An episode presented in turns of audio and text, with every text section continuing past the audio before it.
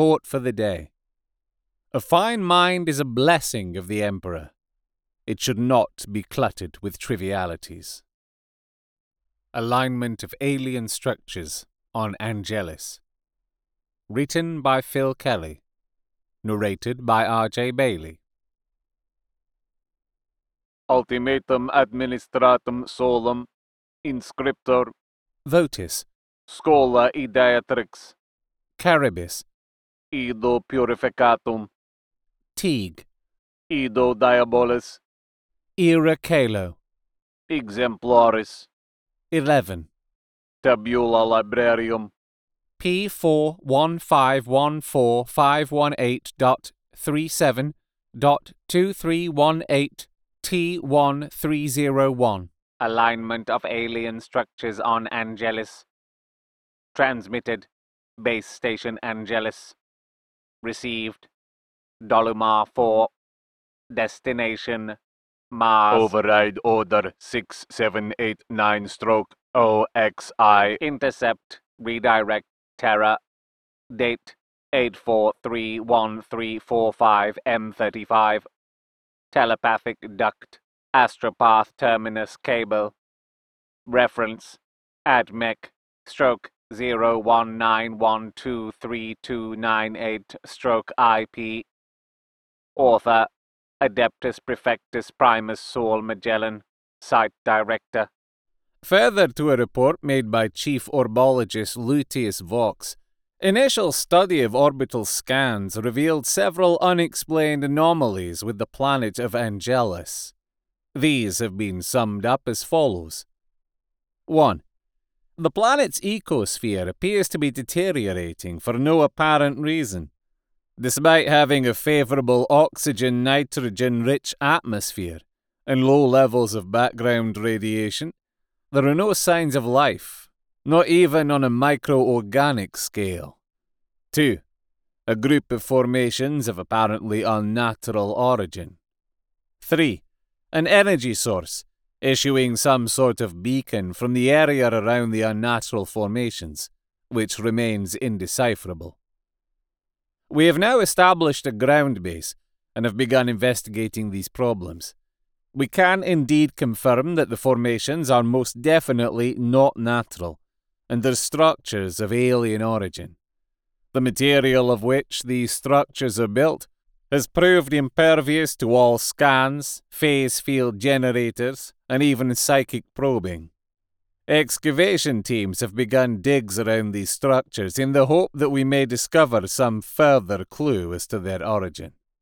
Survey teams have completed mapping out the area and have reported some quite startling relationships between the structures. There are three notable features in total, and these are detailed as follows.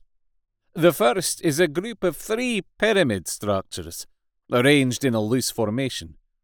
All three pyramids are four-sided, but of differing dimensions. It was, at first thought, that all three pyramids were in the same plane, with the four sides facing due north, south, west, and east. However, accurate surveying has revealed small shifts of around zero point zero zero five six degrees. This places each of the three pyramids, with one of their corners facing the third of three features.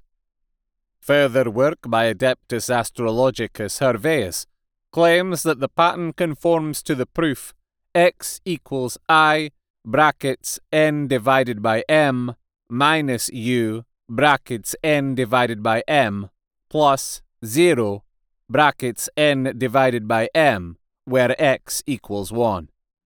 This, he states, places the pattern in direct warp conjunction with a star constellation visible during the summer solstice from the location of the pyramids.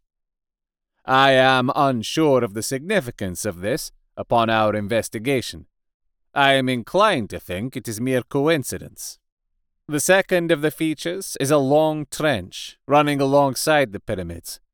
The trench is some eight hundred meters in width and, owing to filling by drift sands, is of yet undetermined depth.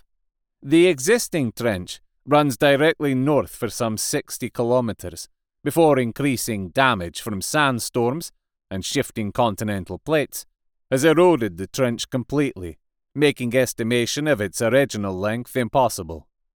It could stretch right to the planet's pole or even further. Once again, Adeptus Astrologicus Herveus is keen to point out that the positioning of the trench in relation to the pyramids matches the visible correlation between his constellation, mentioned earlier in the Eastern Galactic Spiral Arm. I once again must emphasize my skepticism of these theories. The third and final feature lies some ten kilometers from the group of pyramids and offers the most in terms of investigating possibilities.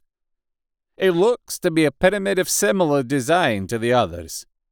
However, it appears to have been damaged or has in some way been dismantled, or was simply never completed. We are about to begin an expedition into this pyramid, which I myself will lead. I hope to include more details about the interior of these structures in my next report. Your obedient servant, Saul Magellan. You have been listening to Alignment of Alien Structures on Angelis, written by Phil Kelly, narrated by R J Bailey. If you've enjoyed this, please leave a review on iTunes, or like, share and subscribe on YouTube, depending how you're listening. Thank you to Phil Kelly for writing the fiction that I grew up with. Thank you to Graham McNeil for helping attribute the right authors to their individual stories. This production, like all of Oldex, is entirely unofficial and uncommercial, from an out-of-print publication, is a derivative work with all copyrights owned by Games Workshop, and is a celebration of the hobby and lore I grew up with. If you have suggestions for other old Codex fiction for me to narrate on this podcast, you can comment, contact me on Twitter at R J Bailey, or email robertjbailey at gmail dot com. Links are in the show description. You can follow Phil Kelly on Twitter at Phil Kelly Words, and Graham McNeil on Twitter at Graham McNeil, whose website is graham dash mcneil dot com.